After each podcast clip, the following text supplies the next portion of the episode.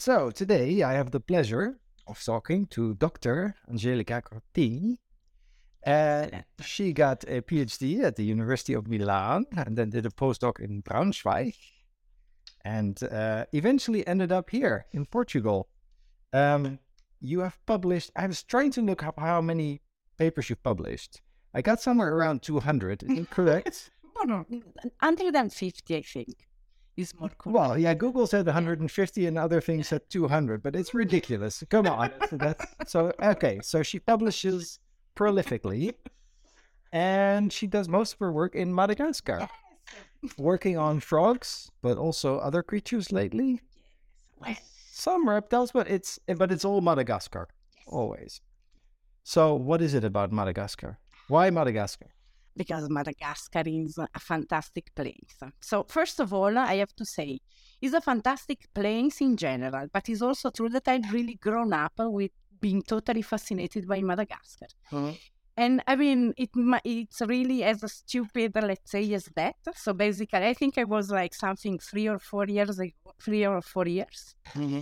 And uh, I have a brother which is much older than me. And uh, he had a, a book about the, well, the wildlife that was threatened. And I was just, you know, spending my times reading this and thinking, I got one day completely fascinated. I was like, as I said, three, four years maybe.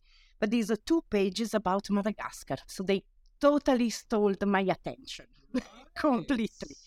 And I still remember, well, I still have the book, obviously, at home.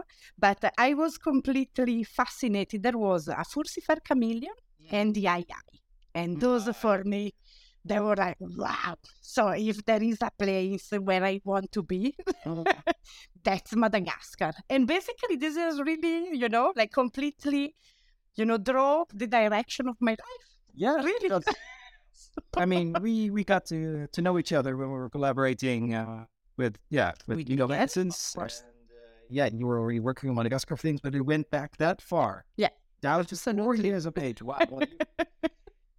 So I got completely, completely obsessed uh, by Madagascar. So I was begging my parents to take me to libraries to read about Madagascar. I wanted pictures of animals from Madagascar. And so it was basically like this. So, wow. Wow. So I was uh, completely obsessed by, by Madagascar. Still. Yes, uh, and the remains. So how many times have you been? More or less. Um, I... Uh, Gosh, uh, I think uh, maybe eight, eight or nine is not really that much, okay, in terms of, uh, yes, uh, yeah, but I, I mean, it's, I mean, I had the, the luck, basically, so the thing is this one, I've been working for a long time, I mean, the diversity of Madagascar is just crazy, yeah. And so, especially if, when it, uh, when it, we are speaking about amphibian and reptiles, so it really took me ages to become familiar to the diversity of Madagascar that I felt I was confident enough to be able to go in the field and do something meaningful mm. with that. Mm. And uh, yeah, so I mean, I've been, my first time to Madagascar was in two thousand one. Okay. And uh, so now twenty-two years ago, almost, it's quite scary to look in that way. Yeah.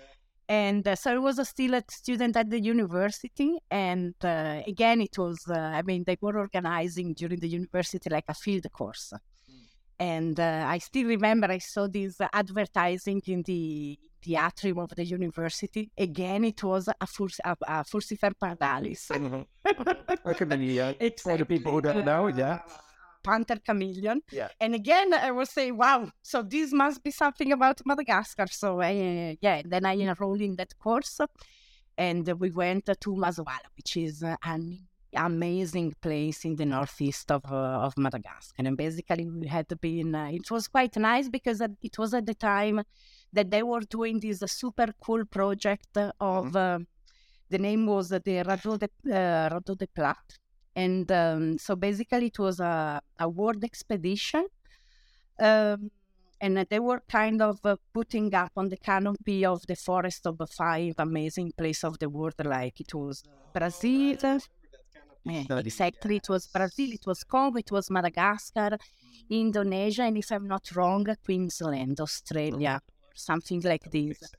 And we end up by by coincidence, they were working in Masoala in the day that in the period that we were there with mm. this uh, field course. So I even had the opportunity, and mm. while I was a student, to really get to know what the real scientists were doing, and it was super cool, and wow. see all the things that they were discovering. And was it as great as you thought it would be when you were three years? Much better, much, much better. better. The real life is even much better, because I think really until you do not get to understand, I think is uh, so the diversity and the unknown diversity that there there is still in Madagascar is completely mind-blowing. And I think that until you do not really work in Madagascar and are aware of this uh, of this gap, you are not really fully, you know, uncovering the potential of this, understanding the fully the potential of this uh, of this site, uh, totally. So, I mean, I might be a bit biased, of course, but this is also part of my. And have you been to other jungles in the world to compare, or? Not really. Not. Well, I've been in a couple of places that can be of interest, but not really tropical areas. Uh, not really tropical. Nothing in comparison to Madagascar. And I'm, uh, I said I'm obsessed yeah. with Madagascar. So. so, so for the people who have never been to Madagascar, which is most people yeah. in the world, including me, um, what's what, what's it like there? What is it like to be in Madagascar? Well, I mean, doing fieldwork. Well, fieldwork can be quite challenging because, of course, the infrastructure in Madagascar are not very well developed, and. Uh, I mean, basically, there are a few roads. Uh, there used to be railway, but is now basically used mostly only for goods. Uh, and yeah, so the yeah, I would say the general infrastructure is not very good. It's also true that uh, uh, I mean, Madagascar is one of the poorest countries in the world, and of course, this uh, I mean, it's uh, what really make uh, also the, the, yeah, the place quite challenging, yeah. both in term, I would say. Logistically, but I think also in terms of, um, how can I say, like really um, in terms of uh, challenging for uh, a new people that go to Madagascar to do field work, you know, because uh, you basically face uh, a completely different reality and can be like a bit of a shock, I think, for several. Mm. Because of the poverty, because of the poverty and the cha- and the different challenges that the people that you will inevitably be working with, uh, mm. they are facing, you know, and to which you will be obviously, uh, yeah, have to to consider or at least think about it. Well, I mean, they're struggling for life, so really, you know, and do not have enough uh, food for uh, to feed your family, or do not have medicine for uh, your uh, sick kid, and these type of things. So it's all pressure that if you stay in a place for long enough to build some kind of relationship, of course, yeah, they can be. They can be challenging. I mean, of course, uh, I mean, if someone go to Madagascar once uh, and, uh, and come back, maybe you do not really have this uh, this perception, right? But uh, but if you go repeatedly, yes. So if you go repeatedly in a place, for example, it's uh, shocking for me to see that, uh, uh, as I said, is uh, twenty-two years the time the, the time span that I knew Madagascar, that I went there the first time. And I mean, it's shocking to, to know that there are forests that I saw that are not existing anymore. No, right? Yeah. So it's it's a it's a common misconception of Madagascar that it's all like a big jungle island, but it's but, not. But it's not. It's really not. It's just a little eastern edge which is green, and all the rest is, is very dry. Yes. It's very dry, and a lot of it, uh, let's also put it in this way. It's also true that uh, the, the part that is dry, there are several areas that still are super interesting and that still hold uh, some uh, native vegetation and are still hosting lots of beautiful biodiversity. But it's true that, uh, I mean, uh, there is a lot of deforestation going on, and uh, yeah, yeah, and so a lot of destruction. Obviously. And all the deforestation is yeah. happening in that very yes. small part yeah. of Madagascar, which is green, because yeah. it's yeah. a big island, but yeah. the but the jungle is quite small. Yeah. Okay, so I have people. So just just to, to put the people who listen in in Madagascar, you're it's hot, I presume. Well, it depends where you are, but uh, and in the time of the period where you are, okay, so of the year. Well. Yes. So if you are on the if you are on Intana, the Antananarivo, the capital of uh, of Madagascar, and if you are there during our uh, boreal summer, then there uh, then it's cold, right? Because is uh, the the capital lays on a on a high plateau of. Um, and how cold are we talking here? Uh, I would say oh, yeah. not freezing, but it can be quite cold. Oh. Yes, so not freezing, but um, and I know that there are a few records anyway of snow every now and then. Wow. Yeah. Uh, so and and people tell me that Madagascar smells of vanilla. That again, it depends where you are. So if you are up in the north of Madagascar, yes, then it will smell about vanilla. If you are in the west, no way that there will be that you will gonna see an orchid. Yeah, so it really depends on uh, yeah, because that's also the, the thing of Madagascar is uh, I mean, we think it is an island. We might not really fully understand the extent, the dimension that uh, that mm. this piece of land has. So it's really, it's a really big island. So lots of, um, also climatically is extremely heterogeneous. So we have uh, extreme uh, heat in some areas, and then we have a very you know, monsoonic uh, weather in the east, uh, yeah, and uh, cold. Uh, Yeah, most as you said, in the mountain, so it's really heterogeneous. And the uh, Betampona Nature Reserve. Yeah, I had the the, the Madagascar names are just yeah, and yeah. Betampona. Ah, there you go. Betampona Nature Reserve. What's that like? Yeah, is that yeah, the jungle? Yes, or? It is jungle. It, actually, Betampona is uh, uh, one of the last uh, forest fragment of a low altitude forest in mm-hmm. Madagascar. It's really a really, really tiny piece of a forest, completely, you know, surrounded by deforested areas. Okay. So it's really an island, basically. Yeah, yeah. Betampona is a kind of island within the island of Madagascar. Mm. And uh, what is amazing about Madagascar is really the diversity that uh, that it hosts uh, at, at all levels. So if you go for lemurs, there are twelve species of lemurs. We are speaking of an area, just to give an idea, is five kilometer per five, so it's a twenty-five uh, square kilometer. I mean, you can you can walk past it. Yeah, now, it, so so it is a twelve species of lemurs. So we are speaking of uh, large, the largest mammals of Madagascar, native mm. mammals of Madagascar. Uh, we have uh, eighty-two species of amphibians, uh, seventy species of reptiles. And you've been and you've been there several times, yes. right? Yes. Back in twenty thirteen, yes. you had a bit of a yes. hairy moment. You were doing a reptile inventory. I think I remember seeing the pictures. Yes, that's true. Yes, yes, that's true. Yeah. yeah. So it was a super cool. It was an expedition that I did with quite a lot of people, of colleagues so that they were here in Sibiu or that they were that are still here in Sibiu. Uh, That is the place where uh, where I'm also currently based. As uh, and, uh, and yeah, so basically we, we mounted this expedition to uh, go and catalog the reptile diversity of Betampona, and we did this expedition over a period of uh, five weeks. And the idea five was, weeks in the jungle, yes, camping, yes, sleeping in the jungle, eating in the jungle. Yeah, that's what we want. Right. It was very funny because uh, so to be a little bit more, so at the time it was, uh, as you said, uh, twenty thirteen. So I had my daughter in uh, a couple of years before. So I was uh, feeling a bit bad to leave her baby for a long, long period alone with, uh, with the father. So I really wanted to try to optimize the time. Ideally, my plan was, better not my plan, but the plan of the organiz- of the expedition was uh, to survey each of what we call campsite in Betampona for uh, at least five days, but there are seven campsites, so okay. it would have required us at least uh, uh, eight weeks. Consider also the logistic to mm-hmm. go there, and I thought it was a little bit too much. So in order to shorten it, I, I organized this expedition where we would have been in many more people. Mm-hmm. And the idea was that we would have a split in two main groups, and each group was leading uh, the surveys in three right. areas yeah. of the forest.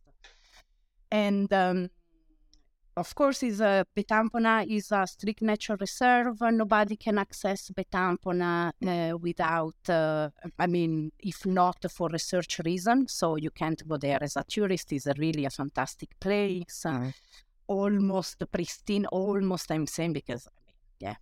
yeah. Obviously, being so small, it's obvious that there are quite a lot of, I mean, influence from, of pressure from, from the outside. But basically, so we we spent there uh, uh, this uh, this time monitoring. We organized basically these two teams, and each team was there mandatory with guides. So basically, uh, all the reserves in Madagascar are managed by Mad- uh, Madagascar National Park, and it's like the you know the the, the supervisor and the, mm-hmm. the, the yeah the the, sure. the authority that give also uh, permission you know to to visit the place and stay there studying. And uh, mandatory, you need to be there with some guides. Okay. okay. Also because I mean alone, although Betampona is more. Uh, probably we would not really be able to find that much. But basically, so we were there with the guides, both of the organization that is managing the reserve and also people of Madagascar National Park. And uh, but at one point it happened that our field guide uh, got uh, really sick. So uh, yeah. So basically, at the time, what we did was um, Betampona is very hilly. And uh, we were setting uh, uh, pitfall and uh, and uh, drift fence to try to maximize our chances to also collect uh, fossorial uh, reptiles mm-hmm. and amphibians, who knows? and uh, but then, of course, when you set these uh, tools in the field, you need uh, to regularly visit these uh, these uh, these in, let's say infrastructure, mm-hmm. because of course, if animals the animals you can't leave animals for a longer period yeah. into the, the so, pits. So you eat it exactly. Exactly. Like that. So basically, the plan was uh, once once we were opening the, the the pitfall, we would be visiting them uh, at least uh, twice a day, okay. in the morning, uh, early in the morning, and then. Uh, after dusk, basically. Mm-hmm. And uh, yeah, so the point was that I was in the field uh, with uh, with these uh, two other colleagues, and our guide fell really sick. So it was uh, typhoid fever. Yeah. yeah, so it was uh, he was really miserable. And uh, well, so it was dusk. Uh, we really had to go, uh, basically mm-hmm. visiting our three lines of uh, of. Um, of uh, drift fence and pitfall to see and eventually remove the animals that were there. And although we, I mean, of course, uh, as I said, the place is small, mm-hmm. but uh, it's often common in forest, in very complex uh, system uh, to kind of lose, you know. The, oh, absolutely. Oh. Yeah, the references, the geographic references. Yeah. Anyway, we said, okay, uh, what shall we do? I mean, the guide cannot really guide us uh, to, mm. but we said, okay, but we are in free. We know more or less where they are. Uh, we did it already a couple of days. Uh, ah. Let's do it alone. Okay. And it was me and my other two European oh, team members. And it went miserably bad. what, what, wait, what happened? You didn't find them? We didn't find them and we got completely lost. We did not even reach the first one. And this was after dusk, you said, right? It was after dusk. Okay, sure. So we were completely lost. And uh, and so we were there. I I, I mean, I totally, I mean, at the beginning we said, well, but yeah, I mean, we can't really be lost, right? I mean, we walk not more than a couple of minutes, so we can't mm. really be far away. Oh, yes, you can. But then basically, yeah, we were walking with our uh, with our flashlight and so on, and in reality, we couldn't really recognize anything. So at a certain point, we said, okay, so we will stop. We found a stone. Well, we will stop, of course. Once we will have light, it will probably be very easy to find our campsite. But in the meantime, we can shout. And that's what we did. And, uh, you know, when uh, when we organize this type of expedition, uh, we also have um, uh, uh, a cook uh, that mm. comes with us uh, that is basically, you know, really taking care of uh, of the campsite and also providing us uh, some logistic and so on. So we tried to shout, mm-hmm. and our super cook Maneri finally have yeah, I mean, he he, he heard us, oh. and then uh, and then he came to to collect us. But all this story took us like I don't know, maybe forty-five minutes, and it was enough to be scared. That is worse. And embarrassed, of course. Otherwise, I wouldn't be here saying this, right? I'm totally shameless of this thing. What did the cook say when he showed it? No, it was a super. It was a bit. It was very funny. He was laughing. And then it was very funny that the next day he brought us to the stone where we were. Oh. And we realized it was really no more than four hundred meters. Seriously. Wow. Well, otherwise he couldn't have heard you from the shouting. I mean, exactly. I'm... It was uh, so much fun. I mean, it was uh, scary, but at the same time, we were also feeling like, gosh, really? I mean, we are really so bad. Right. We didn't walk more than two minutes. Yeah, boy. But well, I mean, what what you have to do? I mean, if you lose your bearing, then then you're gone. I mean, I had that once in, in uh, the desert in, in the U S. There were all these bushes. They were like three meters high. They're all the same.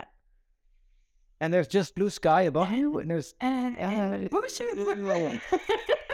In thirty meters, I was lost. It was amazing. Yeah, it's amazing. But it's actually quite nice, I think. I mean, honestly, I think that beside everything, I mean, it was quite, I think it gave me a nice perception of, uh, of really how we are not used anymore uh, to be in, uh, in such complex ecosystem. So on a way, it was really a nice, uh, you know, uh, input that I got. So uh, that's why. Bit of a wake-up call. Exactly. Yeah, exactly. Oy, oy, oy. And uh, that was the scariest moment, but then you went back. Yeah, so you were in, I'm gonna, Betampona. Yes. Betampona, uh, nature reserve again in twenty nineteen, looking at vegetation. So this also is uh, super funny because, uh, I mean, as you see, I mean, I'm really not ashamed to say the bad story about me that prove my... So I sometimes try to pretend that I'm an expert, but then with, all, with all this uh, podcast, basically I'm... Nobody will listen to this podcast, don't worry now. So, no, it's very funny. It's also super funny. So... The best season to go and sample amphibian and reptiles in Madagascar is October, November. Okay. Because these basically correspond to the beginning of the spring mm. for the Australian season, obviously. And uh, yeah, so I have, I have to say, all my expedition of Madagascar up to uh, twenty nineteen were done in this period. So my experience was entirely based on Madagascar. Spring. Yeah, spring. Yeah, yeah, yeah. Completely. Um, but then, as you said, so this expedition was uh, about a plant. And I mean, it's not because I'm, uh, I decided to change a subject. It's uh, simply because, as I said now, so in Betampona is really one of these uh, areas that where I have a really long time, long-term commitment. So it's an area where I keep working since more than I started the first time, to, the first expedition I had there was in two thousand seven. So, and then I visited her several times after that. So it's really a place where I keep going. And we have excellent connection. There is an N G O that is managing the reserve and provide a lot of logistics. So we have a lot, this also means that we have lots of data for the reserve and the amphibian and reptiles of the reserve. And um, one of the things that uh, came, that I came across is that uh, there was uh, a survey done at the beginning, I think it was two thousand nine, where basically they mapped uh, Uh, the forest coverage in a set of areas of the forest. Mm. And uh, basically my idea was, okay, now we have built uh, the information about amphibian and reptile um, abundances, um, uh, sorry, species richness, but also abundances because of a long-term project that we have there. And uh, and so I thought it would have been nice uh, to have a snapshot again, ten years later, of how the forest uh, and the vegetation complexity has uh, changed, and then see whether we could basically find uh, some hints about, uh, you know, either amphibian or reptiles, species richness, uh, com- uh, community composition, and that type of things. So, of course, for that expedition, I needed to have, I mean, it was really not relevant to have any, I mean, it wasn't, the, the idea of this expedition was really not about uh, sampling amphibian and reptiles.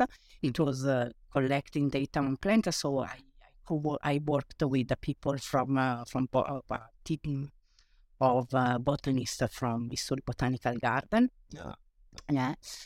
And, uh, And basically, I was there mostly, you know, to, to coordinate, well, to help uh, basically them understand which were really my needs uh, in uh, terms of what I wanted to do. So I was a kind of, uh, I don't know, like a field uh, organizer type yeah. of a thing. So I was not really there. So the research type of thing was not really.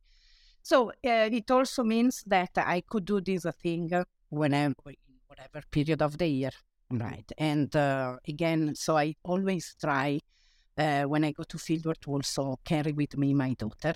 And uh, so, but of course, I mean, it's always a bit of a trade-off because then she's in school. So I don't want, uh, you know, to keep her out of school too much. So you always, well, sometimes, yeah. yes. Well, very cool that you can go to Madagascar with you. Very cool. And so I said, well, I mean, this fieldwork, since I'm not really targeting amphibian and reptiles, we, I can do it in summer, uh, uh, like boreal summer. That yeah. uh, is uh, winter. And funnily, fu- funnily enough, they in Madagascar, in the East Coast, uh, and well, all around Madagascar, they call um, their winter the saison sèche, so the dry season. Yeah. So I said, well, okay, so let's go in the dry season. I don't really mind if there are no animals, few animals. Mm. And uh, I mean, differently from what I was doing generally, I said, well, I mean, they call it um, dry season. It will be relatively dry, probably.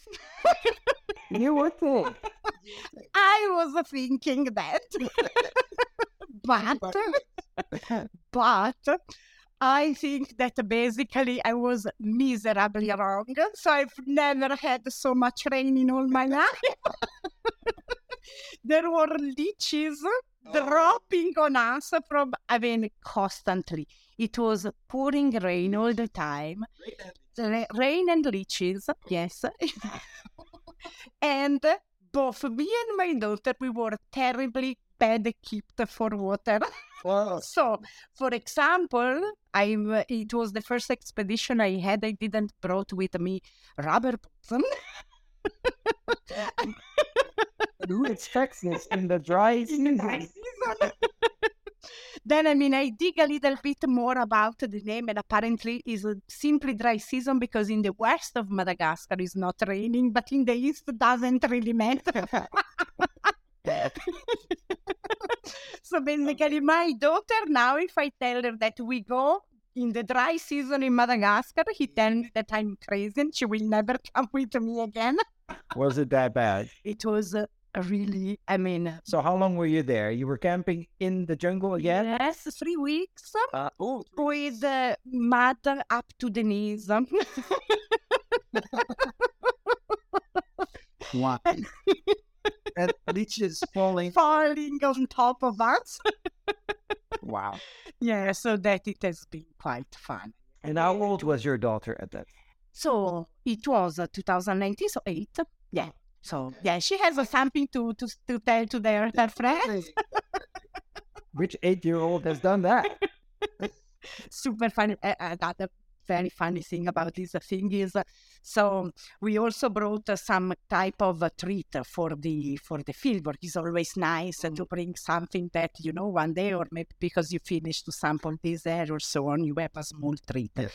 And so we decided to take, uh, we had uh, a tin of corn and flour, and we bake corn bread in the forest for uh, like celebrating.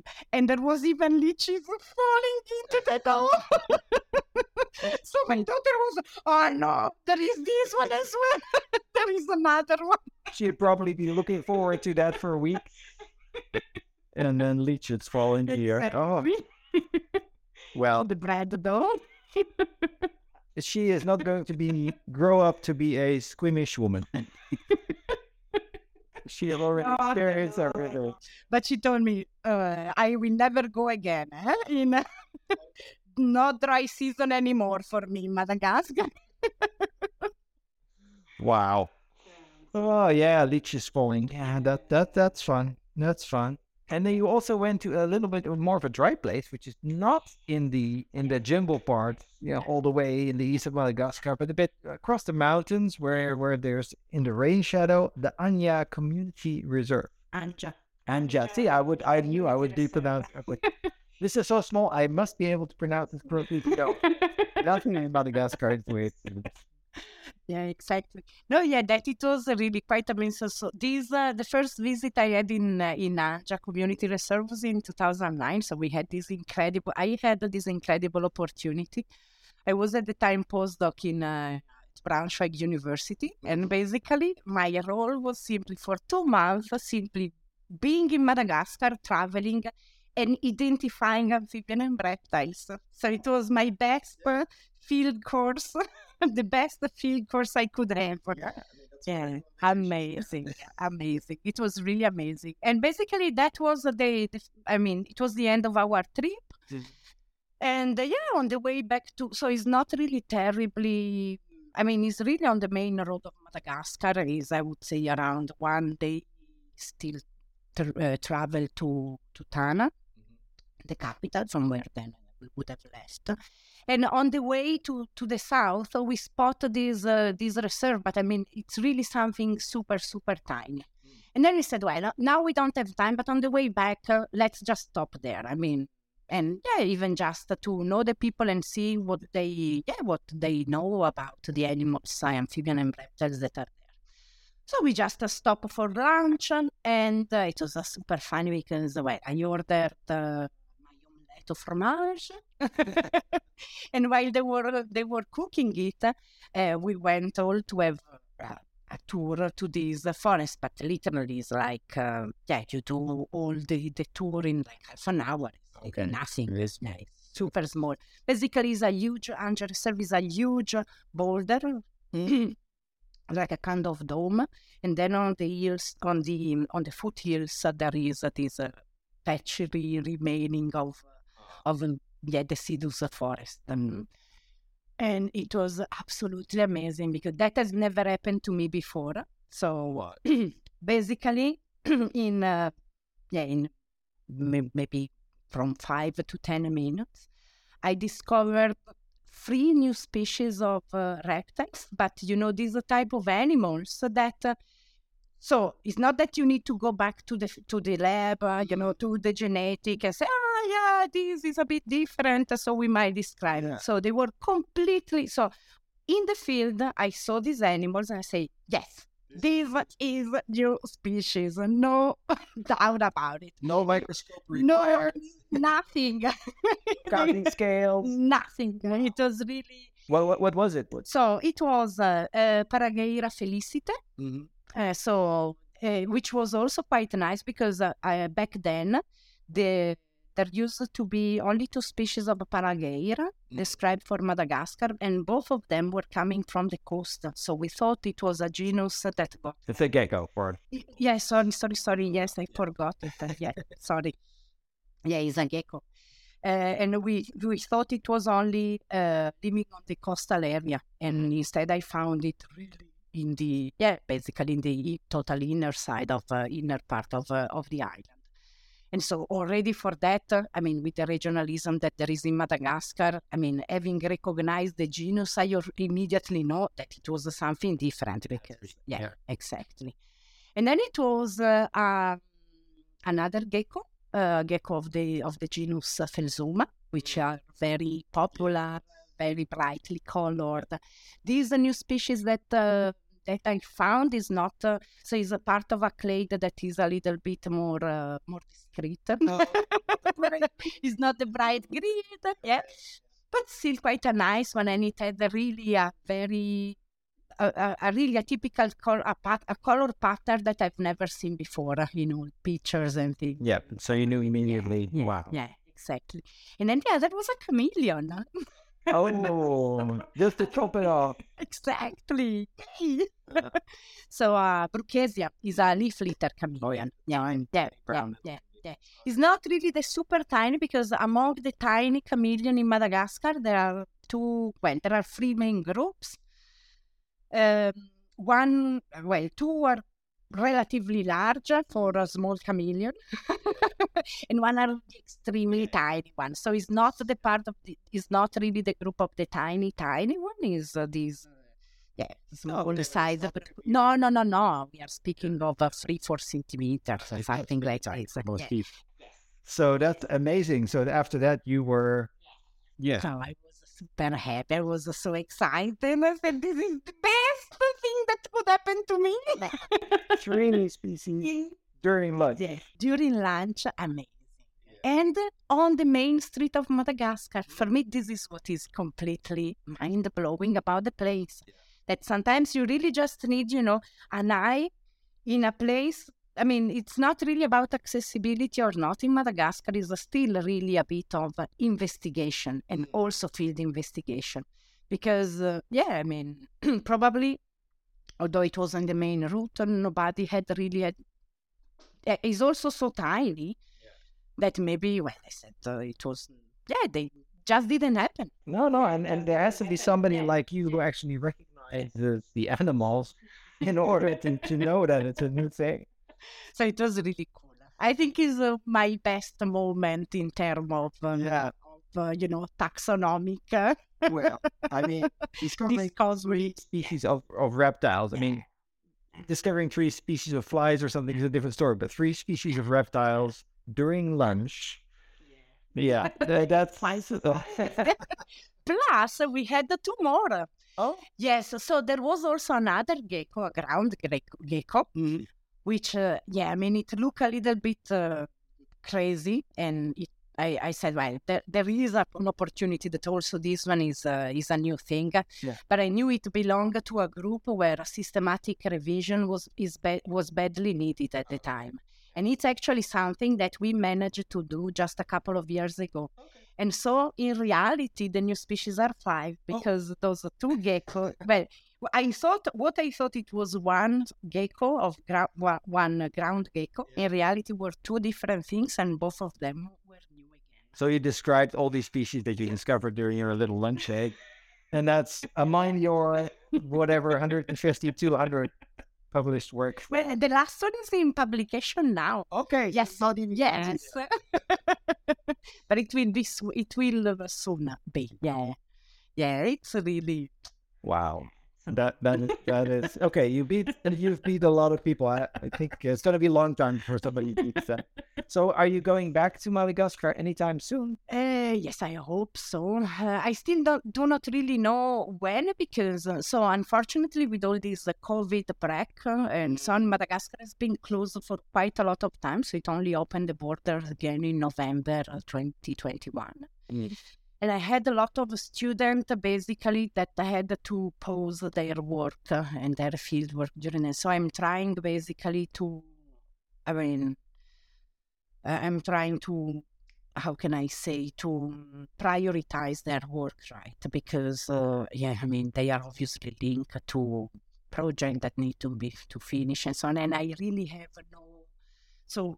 So that's that's all the responsibility you have. Well, you cannot go yourself. And I mean, of course, I could. The point is that is, I mean, the the all permitting uh, issues in Madagascar is quite complex, which is on one side is good, on the one because it means that they take it seriously, obviously. So there is a lot of uh, supervision and lots of uh, investment in this from the side of authorities and controls, mm-hmm. and um, so it means they, in a way. Are aware of the uh, of, and very very you know protective of uh, of their biodiversity, which is great. But then, I mean, the whole process requires quite a lot of uh, time and investment, money investment, time investment, logistic investment, and for me, it's completely impossible to have like more than two expeditions of, of a year organized mm. in term. And at the moment, as I said, I had. Uh, Three PhD students that really had the need to be there for their, for their PhD. So I tried to plus a postdoc, and I mean they had to be the one going there first to get there. Uh, so I ha- I help a lot in the, yeah in all this logistic part. But so I don't know. I hope if everything goes fine, uh, I will be back in two thousand four, twenty twenty-four. Sorry.